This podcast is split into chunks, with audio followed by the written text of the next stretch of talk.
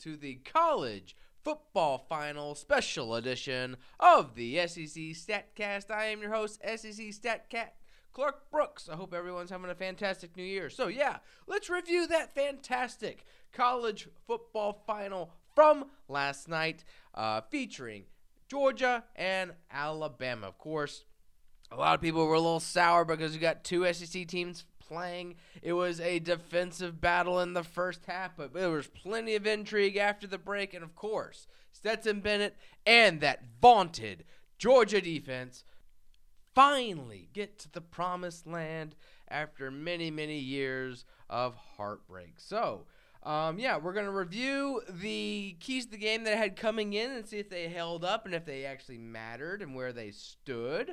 Um, some broad takeaways from the games themselves, you know, some, some team stats, um, and then we'll dive in to both sides of the offense. We're going to start with Alabama because they lost, and then, of course, we'll cap with the National Championship Georgia Bulldogs and what they did um, schematically to win the ball game. So, um, yeah, starting with the broad trends, uh, the number one thing that I said I had to turn in the game was Georgia's pressures must land, and I think they uh, checked that box. Um, they logged a forty-four percent pressure rate. They, of course, got four sacks. Um, yeah, and the havoc rate Um, alone, which includes, um, you know, tackles or hits behind the line of scrimmage, T F Ls, batted balls, what have you, that itself finished squarely in the mid to low forties. So consistently harassing and agitating Bryce Young. Of course, um, last time, their pressures, four of eleven for fifty-five yards and only two first downs. You know, that's nothing too fantastic, but the fact is they did not move backwards and they stayed in manageable spots. Definitely a different story this time. Um, so, yeah, you can definitely say that they checked the box. So, the other one I had, the next one, I had Alabama's run game was grooving because of how it was utilizing R P Os to its advantage uh, to open up run lanes. Basically, half of their run uh, attempts on the season were utilizing R P Os, but in the postseason, so the S E C championship game against Georgia and uh, against Cincinnati, those two games, they've shot up to seventy-one percent. And you know what? Gap schemes have absolutely dissipated from the script. Um, it is all zone stuff, predominantly outside zone stuff. So um, that did... Uh, manifest in this game, but the problem was n- very little success. So of the sixteen R P O runs in this matchup, only five found success. So that's a thirty-one percent success rate on a three point five uh, yards per carry. Just not what you want, not what you want. Well, did it help the pass? No, it didn't. But of course, that's a completely different topic altogether. So yeah, the R P Os, the zones, they didn't necessarily come through whatsoever because overall, end of the day, Georgia held Alabama to a zero point five eight rush yards before contact average, uh, like you would get with that forty-three or so percent havoc rate. They were absolutely destructive um, and just destroyed plenty of Alabama's design. So um, the next point was, how aggressive was Georgia's pass game going to be? Well, in the first half, they definitely did not want to do too much. Of course, they nailed a heavy set play action shot Uh, to George Pickens. That was a real big, uh, real big completion for this offense. Of course, it led to a field goal. But at the break, they had twenty passes, um, and twelve of the fifteen tr- uh, uh, pass attempts overall. They had twenty pass plays, fifteen pass attempts. Um, fifteen of them traveled less than ten yards downfield, and uh, basically an eighteen percent screen R P O throw rate from Stetson Bennett. So, yeah, um, they were not going to be too aggressive. And, of course, they only ended with two deep um, passes all game, only about a, a handful of passes beyond ten yards downfield. So they definitely did not want to take too many chances, of course, with Will Anderson and them basically coming after Stetson Bennett. Of course, Georgia themselves, they logged a pressure rate in the middle of the, of the thirties. So, you know, basically over a third of their dropbacks should suffer from a form of duress. So, you know, that cannot be ignored. But, you know, it was definitely a game plan of getting the ball out and not making putting him in a great position. So, um, end of the day, yeah, they were definitely not overly aggressive despite hitting on two key Uh, dingers deep. So then it was Georgia. Should they go big to play small? Oh boy, this one played out like a T, my friends. Um, yeah. So basically, half of Georgia's first half snaps were out of uh, twelve, thirteen personnel. So that's t- two or thir- two or three tight end sets. So, um, but the results were terrible. Only a thirty-three percent passing success rate through the air, um, none on the ground. Um, but, of course, that heavy set play action, that was on the field for that fake split zone toss end around action. Believe it or not, yes, as wordy and as I know theater mind me just describing that, a split, a fake split zone toss end around from a tight bunch formation, Georgia does run both of those plays, action off of that, and then they do this play-action shot, basically just a, um, a, a Yankee play, Yankee shot. So that is a deep over cross with a post going against the grain. Uh, really uh, a tough one for middle of the field safeties to deal with uh, with that heavy set play action. So. Um, but yeah, outside of that, it was really nothing going for the for the twelve personnel. But then, of course, the burn the boats quote that's going around from Kirby Smart.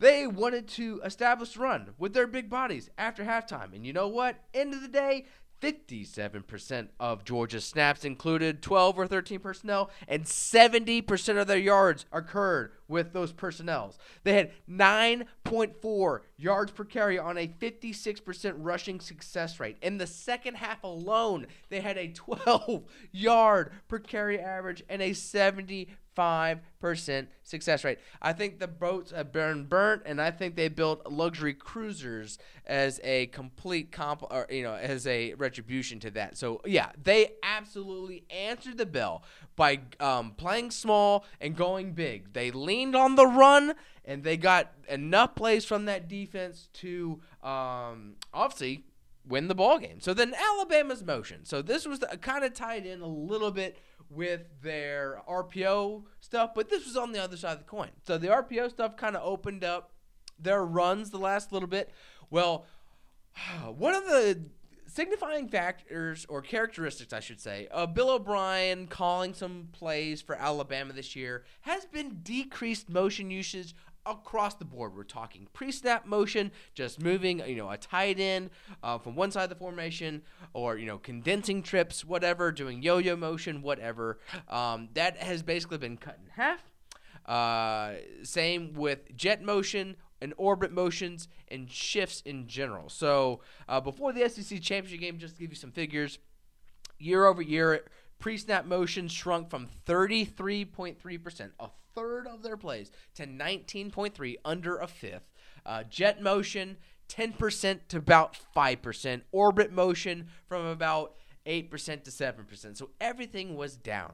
But, um, yeah, in the postseason, basically every game, Alabama's pre-snap motion rate has been in the thirties, and that continued against Georgia. It was about thirty-one percent, and even though in the previous two games um, they did do some jet motion, some at the snap motions, they didn't get overly drunk with it. Well, against uh, Georgia last night, sixteen snaps used at the snap motion, um, eleven used shoot motion, which we'll talk about in this uh, in a little bit, and eight additional yo-yo motions, so going out and then returning from where they came.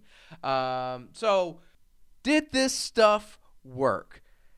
Kinda.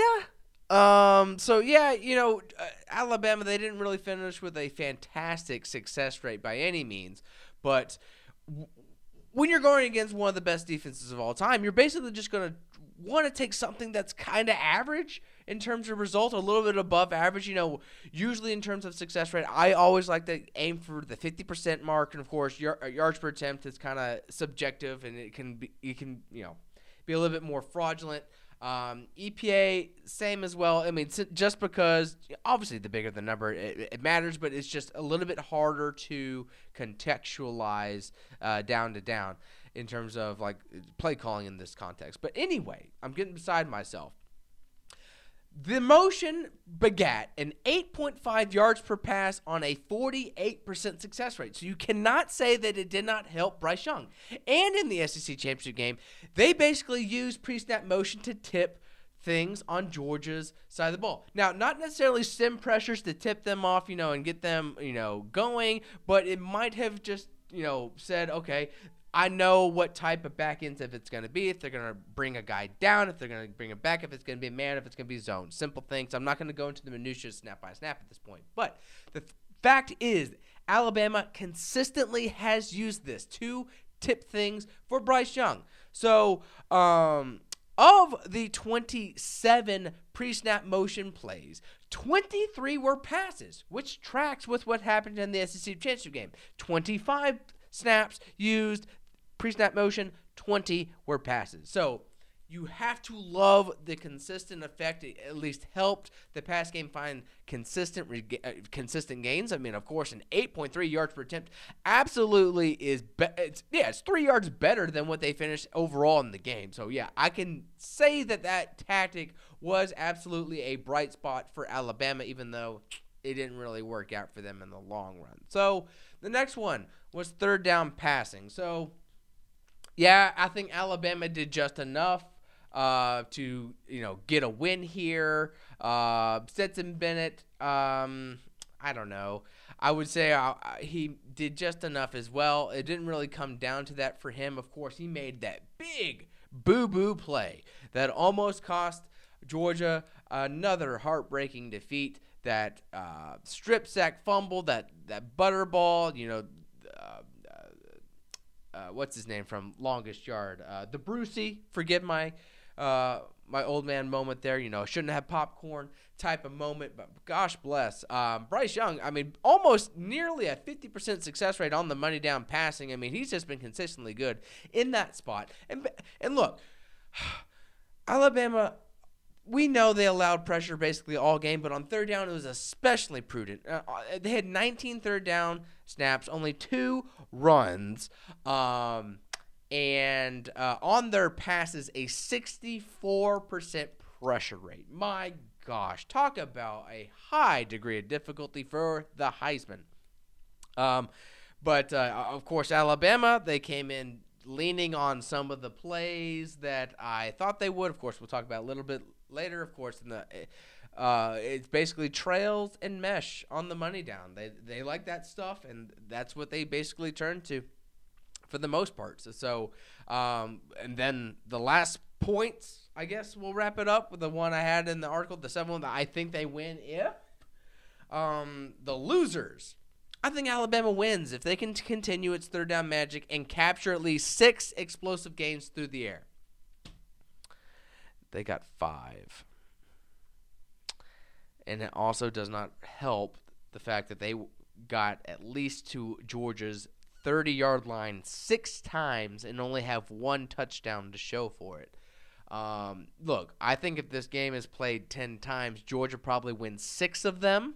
And uh, this is just one of those times that it broke the Georgia Bulldogs' way because that defense – Um, it's it, it just proves that consistently winning in precarious situations, unstable spots, you know, third downs, under pressure, behind the chains, is really hard no matter how talented of a quarterback you have, no matter how great of a overall team that you have. It's just really, really tough. So, hmm. Last time in the S E C championship game, um, Alabama had the explosive play battle total victory of thirteen to seven. Overall, Georgia won this one seven to six. Um, yeah, I mean, it basically came down to that. If Georgia or if Alabama gave themselves maybe one more scoring opportunity, of course, if they don't get that field goal blocked, and if they get one more touchdown in the red zone, it's a completely different ball game. But yeah, um, Brian Robinson, he did not have the game I thought he would at the end of the day. Um, Uh, just did not. Uh, he was just bottled up just because of the lack of room to, go, to run. He had a, a few nice carries. Um, you know, he, he had one really good one when he was backed up. But at the end of the day, it just did not matter whatsoever because of uh, the lack of explosive gains and just because of how they stalled in the red zone. So, how did I think Georgia was going to win if they were going to win? Hmm. Let's see. I think Georgia wins if they can control the line of scrimmage and ensure Stetson Bennett does not screw it up. Oh, my gosh, yes. I don't want to um, shoot or shat? Shit? I guess it's shit. Um, on Stetson Bennett's parade here, but I was not a big believer of him coming into this ballgame. I thought he was absolutely going to screw it up, and, of course, after that Brucey play in the fourth quarter, I absolutely thought that was on track for that to happen. But you know what?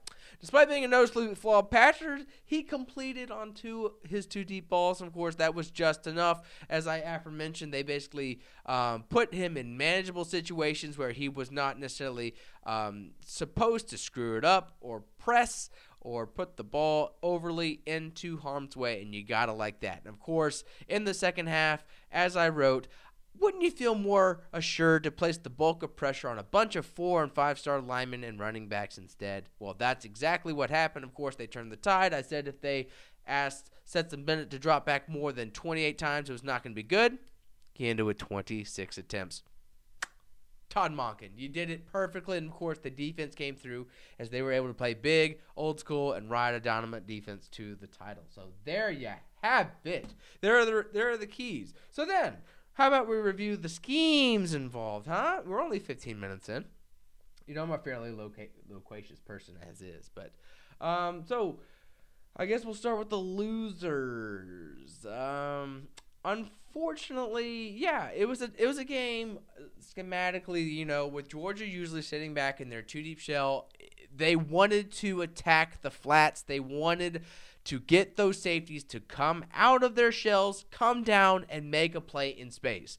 For a while, it was working in the Tide's favor. You know, they were four yards downfield or so before first contact, and, of course, after contact, they would get a few more after, really having manageable situations. Well, of course, there was a number, a few times where uh, Georgia's safeties just were, of course, displaying their talent, um, tackling guys behind the line of scrimmage, um, lickety-split, just absolutely all over the field, sideline to sideline, um, just a really ravenous type of defensive effort. So, end of the day, um, I do like some of the things that Alabama does. Of course, sticks, shock, um, Haas out of empty have been uh, fairly leaned on since, you know, week seven, you know, the middle part of the season, or maybe even sooner. I, I might get my dates. It may have been since week five, but yeah, since this point, like ever since Bill O'Brien has, you know, known his personnel, these looks have certainly been mainstays in this passing offense. So, when they run shock, for instance, which is an inverted stick look, so three-man surface where you have your inside hitch to out route, out route. Where did that accent come from? Sound like Brian Kelly all of a sudden. Hitch to out route, um, leverage read, and then number two is your vertical guy. Usually you'll see a fade. Well, Alabama has not been so bold, but to do slot benders. And early in this game, they had a slot bender seam, and it was open. But the problem was early pressure, and it really but- biffed the play. So that was not great. So, but for the rest of the game, yeah, they were all fades. Um, so that was really interesting to, to notice. So I also mentioned um, in a few different places that, yeah, Alabama really likes trail plays this season. So um, whether it is the old school West Coast play arches, which is, you know, a lot of these are out of bunch formations. So arches, um, if we're going one, two, three, one being outside, two being the middle guy, and three being the inside guy. One is the hot route with a quick drag. Two is usually your vertical guy running a fade or a corner. And um, number three, your inside guy, he's your trailer, usually running a little bit of an angle type of deal back towards the middle of the field once the uh, drag passes by. So um, no pass concept family has gained more yards for this offense than trails, three hundred twelve on the season. It's It was their go-to pass pattern to target, again, in bunch formations. For, it makes sense for what I just mentioned. Um, it was their most targeted pass family on third downs, no less. And it makes sense because overall going into this game, a sixty-four point seven percent success rate. Very, very nice. fifteen point, like basically fifteen yards per uh, attempt on it, uh, per target. It just very, very nice return. So three of them were seen on the first drive alone. So um, even though the drive stalled early just because the pressures got there, um, it was uh, fairly obvious that trails were going to be featured. End of the day, um, whether it was the Arches design that I just mentioned, or Dangle, their favorite pattern. So Dangle is like drive, which is a common two-man combo with a um, number two running a dig and number one running a drag towards the middle of the field. It's, it's a basic high-low. Well, we're just getting another guy involved. So on normal drive designs, you will see, you know, just sometimes you'll just see an additional flat route. Well, what we're doing with that additional person, we're lining him up at number three on the innermost person, and we're going to have him run that angle route back towards the inside. So what do we have? An angle plus a drive. Dangle. Makes sense, right? So, yeah, that was the big play in the uh, first matchup in the uh, S E C Championship game. That's the one where Williams took it to the house on that deep dig. Um, I've mentioned it plenty, plenty of times. But, yeah, um, they were seen on nine snaps. Um, they drew five targets uh, for twenty-four yards. That's not the returns you want. Only two out of five worked. Um, but you know, of the nine featured snaps, six were on third down. Again, it was one of their most. Uh, it was one of their favorite third down patterns. So it, you knew it was going to be uh, certainly featured, uh, considering the success they had last time against Georgia's Uh, defense with that look. But end of the day, just it didn't give the returns. It was a lot better adjustments, of course. Trails, they're designed to be man beaters. If you're expecting that and you have tight man coverage and if you have pressure to alter a passer's platform, it's just a really, really tough assignment to hit on that all day long. So on the second drive, you know, they had two waggles. Like I mentioned, these were the plays where uh, Georgia's safeties just were not fooled whatsoever, and they just made plays in the backfield, really showing off their tackling ability. Of course, at the end of the day, football is a game of bl- uh, blocking and tackling. And, of course, uh, you can't be a, a, tra- a generational type of defense if you can't tackle well. Well, this Georgia defense can tackle well, folks. Um, so, yeah, that, that you know, one of the left-handed waggles. I'm not a particular fan of that whatsoever from Alabama, but, um, yeah, that ends drive two, and then drive three is a three and out. It's a pressured Kelly mesh. So besides um, uh, the trail plays, meshes have been Alabama's uh, second most favorite pass concept to target on the money down. Um, for good reason, two-thirds of them have worked. Um, but, yeah, usually against cover zero type of things, cover one type of things. Um, you would think that meshes being natural man beaters have a good success rate um, over the, you know, just outside of Alabama, you know, looking at all offenses, all teams, but it's one of the, it's one of the more faltering matchups, really. It, it's a, it, yeah, especially on third downs. It, it's really kind of baffling because you would think uh, mesh would win more often than not, but no, the defenses usually win here. So that's just a testament to how Alabama usually can find somebody open in those spots. And of course, um, when you have Bryce Young, who's really good at buying himself an extra beat for these plays to work, it actually helps. But, yeah, the pressured Kelly mesh biffs the play, and it's a three and out on that one. So not much else for the first half. Uh, the last drive, um, they did run mesh again on back-to-back plays. Of course, they did get an explosive gain out of that. But um, the big thing was losing Jameson Williams early in the second quarter. Um, you know, it was uh, – Uh, they did a lot of bunch stuff, as you can imagine, like I, I had mentioned with the uh, usage of those trail plays, especially early on, like a three on the first drive. Um, this was one of their best plays of the day. Of course, I shared it on Twitter on uh, Tuesday afternoon, but essentially it was one of these cross swaps. I guess I would throw it in the qu- cross swap family design. So cross, from the air raid sense, it is basically a uh, climbing drag cross from the innermost receiver. You're splitting two deep or you're trying to um, cross face in front of a middle of the field safety. Just really try and collapse him. It's a really nice beater against a, a variety of coverages. And behind that, you're usually bringing a curl or a dig to find a hole in the zone as like a semi-trailer. So when it's a three-man surface, sometimes you can have an additional th- flat route. And, of course, when you do bunch stuff, as you can imagine with the trail stuff, you can really mix-match with the different orientations of who's running what route and, you know, really confuse match patterning assignments and different techniques on the defensive end. So,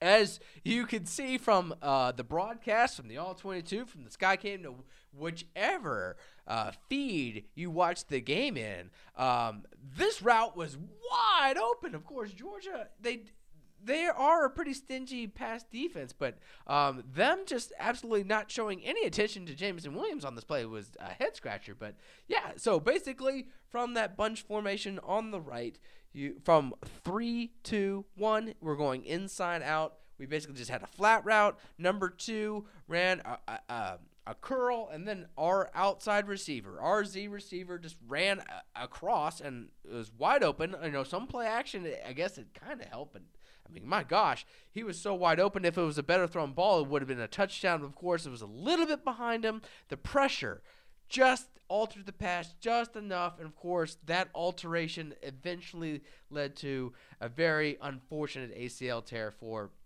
Williams. It's just really, really, really bad how that broke out. So um, um, after that moment, yeah, the rest of the first half, they did a little bit of twelve personnel, um, wing stack type of stuff, but uh, um, it, it, it was, yeah, it was just like a classic defensive battle in that first half there. So Um, in the second half to start, um, I was really disappointed with Bryce Young's decision on his uh, first interception.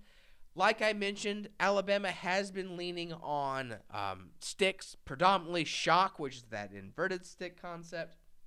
Like I mentioned early, they did a slot bender, but on this particular one, Billingsley, he was running a fade, and it was a really Oh, just a uh, an uncharacteristic decision from Bryce Young. I mean, I wouldn't say he, I wouldn't say he overly pressed, but like, yeah, I don't know exactly how he thought this ball was going to be completed because it was pretty tight coverage as is. But um, the corner who is, uh, you know, particularly assigned the number one receiver's hitch on the out route. So, like, that is the horizontal stretch there. Usually it's a quick hitch on the outside. Well, he just kept bailing back, back, back, back, and the ball was overthrown. Of course, it was just intercepted. Billingsley had absolutely zero shot to um, intercept it. So, um, that was really bad. So, they got really lucky that that didn't lead to points for Georgia. But um, uh, after that, it was just the same old stuff they had been trying. Um Sticks, at the end of the day, finished with um, ten featured snaps and five outright targets, and only one of them ended in success. So, um, obviously, th- their hands got kind of tied as, as they couldn't really run the ball all that well. And, uh, of course, they, they didn't try any gap schemes. They were not going to test Georgia in any shape or form in that fashion. You know, I had wondered out loud, why not try Y inserts type of stuff? Um, again, Tennessee found success with that stuff. Uh, Michigan found success with that stuff against their hardest opponents. They didn't test Alab- They didn't test Georgia with it. Alabama, this is an offense that runs Y inserts, and they have had success with it. They have not tested Georgia with this look. So it just remains. It's just, you know, it's kind of a little bit of a head scratcher from where I'm sitting. But you know, I understand at the end of the day, um, not trusting the offensive line. Of course, to repeat myself from earlier, a zero point five. Eight rush yard before contact average. You know, uh, basically eleven percent of their plays resulted in a loss. It was just um, not pretty whatsoever. So um, you could tell just by how Alabama wasn't really going for it on fourth down in some spots, how they just really didn't have a whole lot of trust in that offensive line. So um, don't really blame them that much on that front. But they're on the fourth and three, I probably would have gone for it in hindsight, but Um, that's just me. I mean, you get a lot of people uh, going after uh, Staley's head, the Chargers head coach, for being an aggressive fourth down um, goer. But, I mean, Why does Nick Saban get a pass in this instance? You know, there's very little discourse about him passing up some fourth down opportunities. Of course, you know, that one third down and third and goal uh, where they did a, I think uh, I saw Chris Brown and James Light. They shared the play call. It was a mirror of some sort. So that's just like um, their term for a quarterback spy. Um, so, yeah, the play call itself was horrible. It looked like it was like quick hitches or quick twigs of some sort or aborted slants. It was just not a real pretty uh, look whatsoever from um, from Alabama. You know, call me crazy. Uh, I, I'm no fan of the of the goal line fade, but you know what? You're at least throwing into the end zone. Not one of those routes were in the red. Were ended in the end zone. That was just inexcusable. Of course, it it, it, it pulls them from the three yard line. It's like a thirteen-yard sack. You have to kick the field goal. Had that been an incomplete pass or whatever, even a minimal gain, maybe you go for it. But, yeah, just um, really, really frustrating type of situational outcomes for Alabama. Um, again, only one touchdown on six appearances inside Georgia's thirty-yard line. So, overall, bunch formations, you know, I, we had been mentioning, you know, whether it was that cross play, um, the, the dangles, um, some uh, uh, curl flat stuff, sixteen snaps, only four of them found success. Yikes, not so great. But, you know, the two big gainers were involved. So the other big gainer involved besides that cross play, it, it was opposite of a dangle. It was basically just uh, the corners version of a smash concept. So smash in its traditional form, two-man combo with an outside curl or hitch and an inside corner. Well, this is just an inversion of that. So you're having your number uh, two guy run towards the flat and number one being a corner. But since this was out of a nub formation, meaning you have your tight end being your end man and all the other receivers are on the other side of the formation. Of course, they were in that bunch formation running the dangle. Um, this is the lat two corner play. So you had a corner from him and you had the back running a flat route to facilitate the two man combo. So that was the other big gainer. So, uh, those two big, two big gainers were out of the bunch formation, but besides those, very, very little, um, to brag about whatsoever. Um, so I, I mentioned why shoot, um, at the snap motions, jet motions were used on um, sixteen percent of their snaps, but they themselves only had a twenty-five percent success rate on their snaps, so nothing crazy. Of course, um, this is a technique that Tennessee, of course, were the first to have a little bit of success against Georgia, so unlike other jet motion, which is just kind of really eye candy where you're just running towards the flat and nothing, doing nothing else. Shoot motion is kind of effective jet motion where you're either using your inertia to go out and block or run a route like a wheel or a curl or a vertical or a post or a slant or what have you. Um, yeah, twenty-five percent success rate. Didn't work, and they did it eleven times, shoot motion. Um... You know, they had that early gainer on the R P O towards Williams for the eleven-yarder. You know, the leap play where you hopped up in the air and you got the nice photo, uh, nice photo of that. But overall, just uh, the things that they tried to do or had been doing overly just did not give them enough success. So, um, on the year, Alabama only came in with a five point five percent jet motion clip. So that basically tripled in this ball game. It was absolutely a tactic that they thought was going to bring them success. Um, it did bring um, three of the six runs success, but only yeah, only sixteen yards on those six passes. Just not not what you want. Not what you want. So overall, um, Alabama's R P O usage um, did not work. So I mentioned that it kind of helped uh, Alabama's run game in the two previous postseason games. Um, you know. When I mentioned it, it really didn't work earlier. Only one of the eight R P O throws found success. Um, just not great. Compared to the S E C championship game, they had a seven point three yards per pass on a seventy percent success rate. Um, so, yeah, um, complete one eighty in terms of being able to defend. Uh, just not what you want. So, um, considering Georgia's month to prepare, they had a very, very nice turnaround. So at the end of the day, you know, just to recap, Alabama had a Uh, zero point six rush yard before contact average, forty-two point four percent havoc rate allowed, forty-four point three pressure rate allowed, ten point six negative play rate. They finished with a modest, to say the least, four point seven yards per play, seven point one explosive play rate. Yuck. So, yeah, only six across eighty-five snaps, not what you want, and a nine point four broken play rate. They were more likely to suffer from a broken play by either missed execution or excellent defensive um, effort than log a ten-plus yard run or a twenty-plus yard pass. So, on to Georgia. Yes, Georgia. Let's talk about the national champs. So, yeah, I was not a big believer in Stetson Bennett. I think Todd Monken did a fantastic job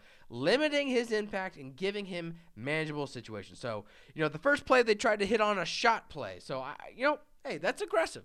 And it absolutely blew up in their face. So, in StatCat terminology, this is the shot put design. This is a Yankee shot variation. You know, Yankee shots are usually deep crosses with deep po- uh, overtop posts. Um, but in this wrinkle, shot put is a deep corner. So, it's basically just a two-man route.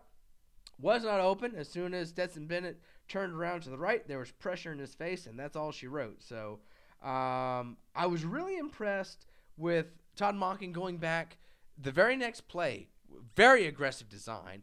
And, um, you know, I have written, I have mentioned before that in the first half of this season, Georgia executed wheelie switch designs as good as any offense in the country. But basically from the Kentucky game, after the Kentucky game, these plays just stopped working. Well, they drew up a wheelie shot play off of a toss on second and long, and you know what? The post was open, but Stetson Bennett didn't see it, and he scrambles. He gets fourteen yards, whatever, sets up for a, a, a decent third down opportunity, but of course we know that ends in a three and out. So, you know, they had two three and outs to start. That's not what you want. Um, they were very fortunate that their defense did a um, magnificent job of bending and not breaking and not really giving up.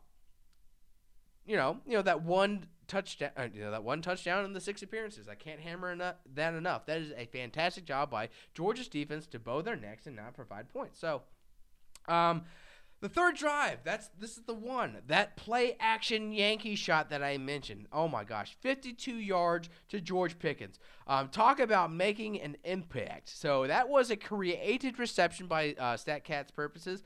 Um, it was slightly overthrown, and that did require a outstretched arm. So that is not a um, normal catch, my friends. And of course, that led to a much-needed field goal to get them on the board. So um, I mentioned earlier, Georgia is an offense that um, does use bluff split zone action to run toss plays, to just run normal split zones, and to fake and hand off end arounds from tight formations. Of course, all of that was on display on that design. It was just a basic Yankee shot, like I mentioned. So this was a traditional one with an over deep cross over top post.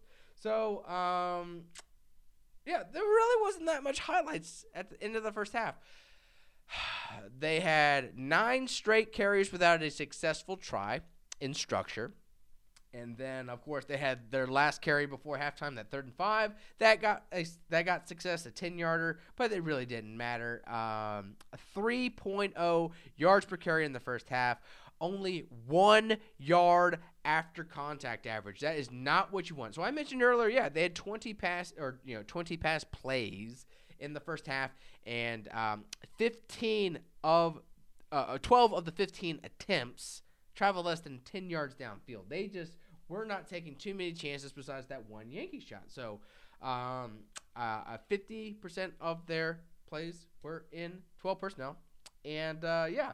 The game really broke open in the second half. Of course, they started the, the second half with um, two duo plays. Um, first one was a, a jab. The second one was a dive. Very nice job on the second one to make the defender miss in the backfield and get yacked. That is a that is what you that's what scouts are looking for. That is a fantastic job, of course.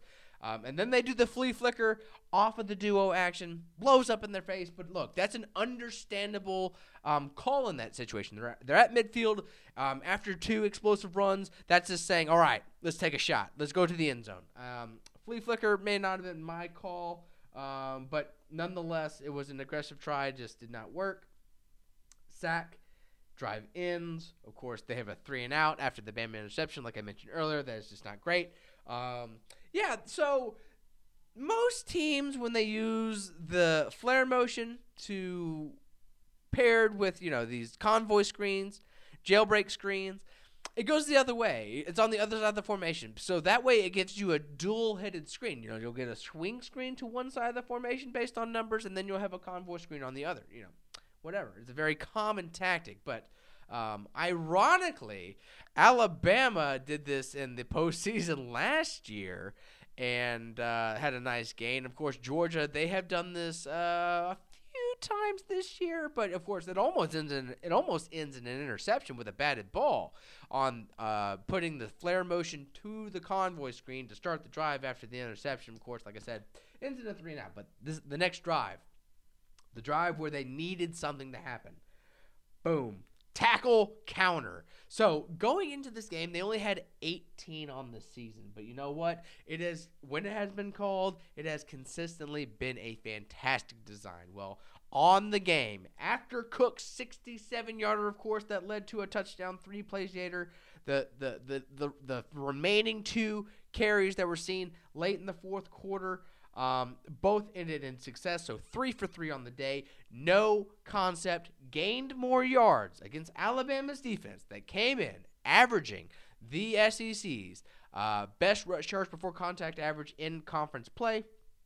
Um, ended with more yards than the tackle counter. The tackle counter was um, a fantastic design for this for this offense. On the year, its success rate's in the mid fifties, and it averages basically uh, double-digit yards per carry. I mean, that's crazy for a run game, uh, for yeah, for a rushing concept. That's freaking crazy. So, um, but out, look, look, we gotta mention the Stetson Bennett fumble play.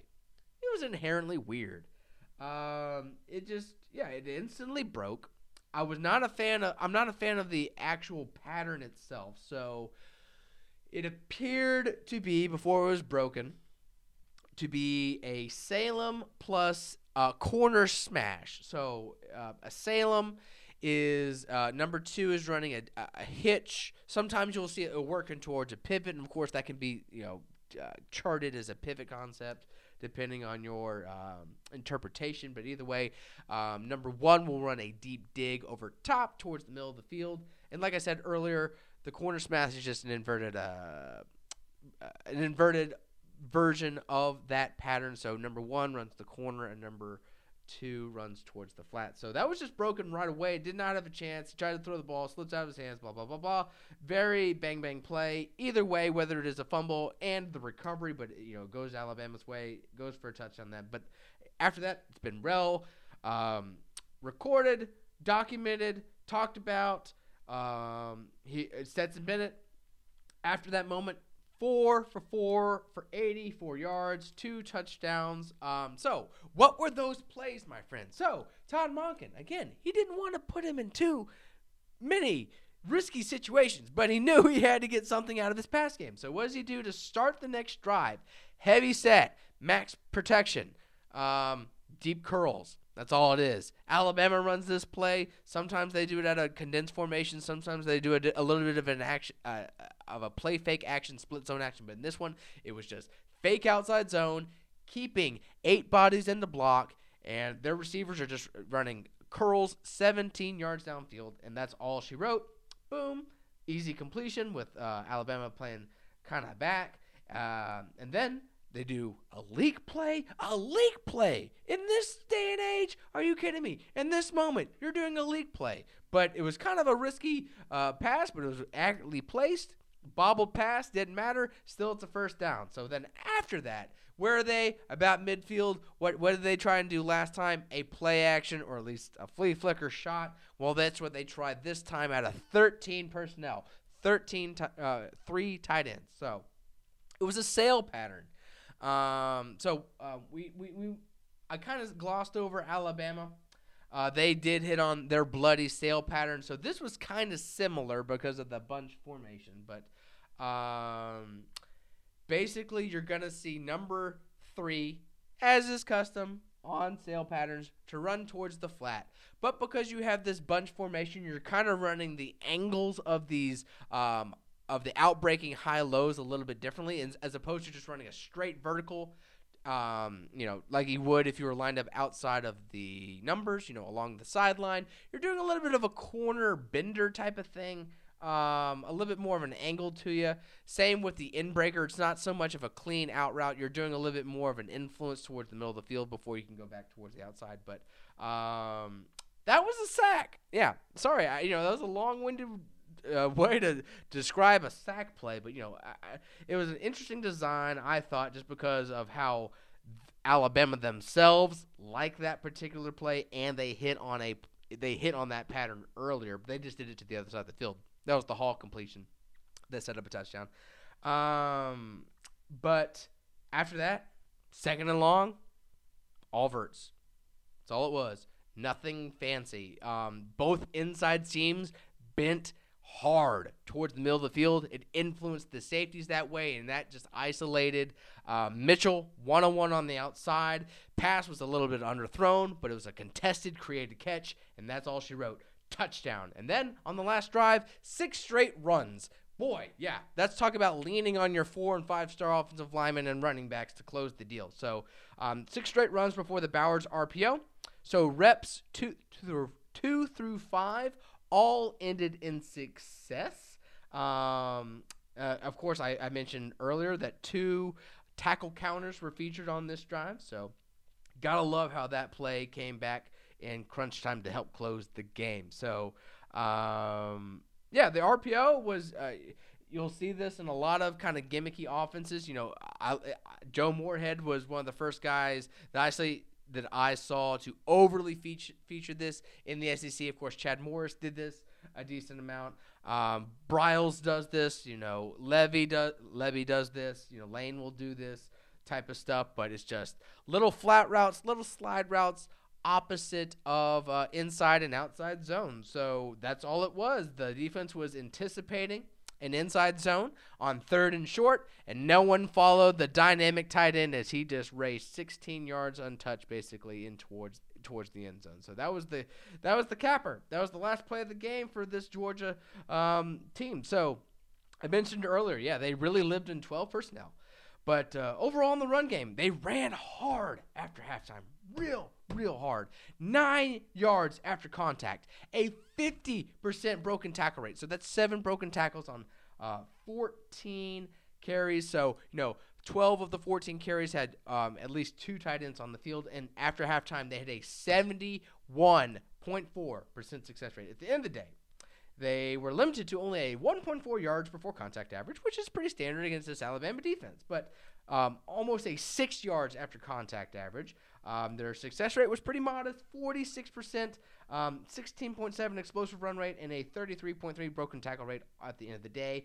twelve different run concepts um, were featured. Only two logged more than four reps. So that was duos, um, combining jabs and dives together, and inside zone slam reads. So very versatile type of script from Georgia. They didn't really lean on anything too much. They just kept Alabama guessing and on their toes. So um, I was really, really impressed with Todd Monken's play calling. I was really impressed with the situational um, execution down the stretch of this team, um, of the run game's ability. Of course, Stetson Bennett finished um, with very poor ball placement and process metrics. So his accuracy percentage was fifty-four percent. His depth-adjusted accuracy was only thirty-one percent. Both of his deep completions were creations, meaning the receivers did all of the work. His f- success and first down touchdown rate finished under forty percent. His explosive pass rate was in the single digits. But you know fucking what? He is a national champion, and you cannot take that away from him. Um, he made the throws. He he gave his guys a chance to make the plays, and that's all you can ask for him at the end of the day. So kudos to him. So other side of the coin, uh, Bryce Young, of course, he was really, really pressured. Um, it, and look, they did not hit on enough deep balls. They gave enough. They, they definitely tried. They had eight deep attempts. Only two of them were completed. Of course, I mentioned earlier that it was um, the inverted sail and that cross swap to Williams that, you know, ended his season. So looking at the big misses on uh, Bryce Young's pass chart, of course, you know, a lot of it was towards the line of scrimmage. You know, they wanted to get the ball out, ball out hot. Like I mentioned, get the ball in space and make those safeties and linebackers track them down sideline to sideline and make plays in space. But again, looking at his pass chart, there is a big area of op- uh, you know big red flag, as I see, as I like to say, a um, a depth spot. So basically, fifteen yards downfield, um, outside the right numbers numbers out. Bryce Young was a um, combined zero for eight with an interception. Granted, he had two drops, but neither pass was necessarily completely on target. And, um, you know, considering the fact that they were gunning for explosive gains if they were caught, that absolutely was a uh, frustrating result for the Crimson Tide. So he himself Um, finished with a kind of modest accuracy percentage, sixty-three point two. That would have been kind of average in by S E C standards this season. His depth-adjusted accuracy um, would have been below average, forty-five point four percent. Um, success rate under forty-four percent. First down touchdown rate, twenty-eight percent. Ugh. He himself had an, a single-digit explosive play rate, as you would imagine with the team's stats I mentioned earlier. Uh, basically, a sixth of his passes were uncatchable. But, yeah, ten point five percent drop rate. That swung the tide. There were a number of plays that um, Alabama left on the field, no doubt about it. Um, there's and a forty percent point four pressure rate. All else considered, he did his damnedest to um, right the ship and give them an opportunity to win. So again, I shared their most uh, potent designs from the game on Twitter, but. Um, Georgia absolutely won won it by winning at the line of scrimmage and uh, giving their run or their ball carriers enough daylight to make plays after contact. So going big, playing small, riding that pressure, uh, driven defense, and giving Bryce Young a whole lot of headaches turned out to be the difference for Georgia. It's pretty straightforward. It's an old school football game, you know? Defense and run, being able to run the ball. What you would think, uh, yeah, that's pure S E C, old school type of stuff. So even though Alabama really did get by this year, winning in precarious spots against pressure on third down, you know, uh, outside of structure, behind the chains, it's just uh, hard to do that against a generational defense. And this time, um, the interior of that Georgia line and the back end's athletic ability to track uh, uh, receivers sideline to sideline definitely uh, puts them in the upper echelon of all-time conference and college defenses. So there you have it. So we're, that's reviewing the game. So that was, that's a fun season. So, um, of course, if you want to do some more analysis on this game, be sure. And, of course, hey, if you want to review the scripts, the plays, the concepts that were featured in this great S E C championship game, you can find them on S E C StatCast dot com on these teams' respective pages. So you just scroll down and see scripts, and you can see exactly how each drive broke down for each respective offense. So um, also you can see the concepts broken out on the concepts page, you know, and you can filter out fun stuff. You know, you can see the motion plays, the third down plays, Um, the play action plays, a lot of stuff you can play with. And, of course, if you want to see the basic stats, you can also do that on the site. But, yeah, off-season, we're going to start looking forward to next season and do some preseason stuff um, already. You know, it's never too early to look forward to twenty twenty-two, my friends, with this season now officially wrapped up. But uh, hopefully there will be more to come from my end. But until next time, be sure to follow the Twitter account at, at SEC underscore StatCast. If you are a fan of the work, throw me a bone. Subscribe on the site. Easy to do that. PayPal type of structure. Uh, but until next time, I am Clark Brooks, and have a good one.